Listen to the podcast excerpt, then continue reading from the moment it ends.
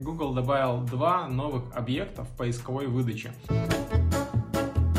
Google Ads добавил два новых объекта, то есть раньше это называлось расширениями, теперь называйте это как хотите, но по факту Google добавил два новых объекта в поисковой выдаче.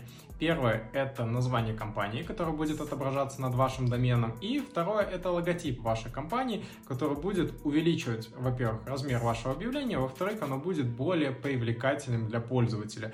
Мне кажется, когда-то это очень хорошо использовал Яндекс, и все добавляли favicon со всякими значками для того, чтобы сделать их объявления более привлекательными. Вот, собственно, сейчас пришла очередь Гугла, и как раз пришла очередь контекстологов использовать данные фишечки для повышения своих си ти ар в рекламных объявлениях на поиске.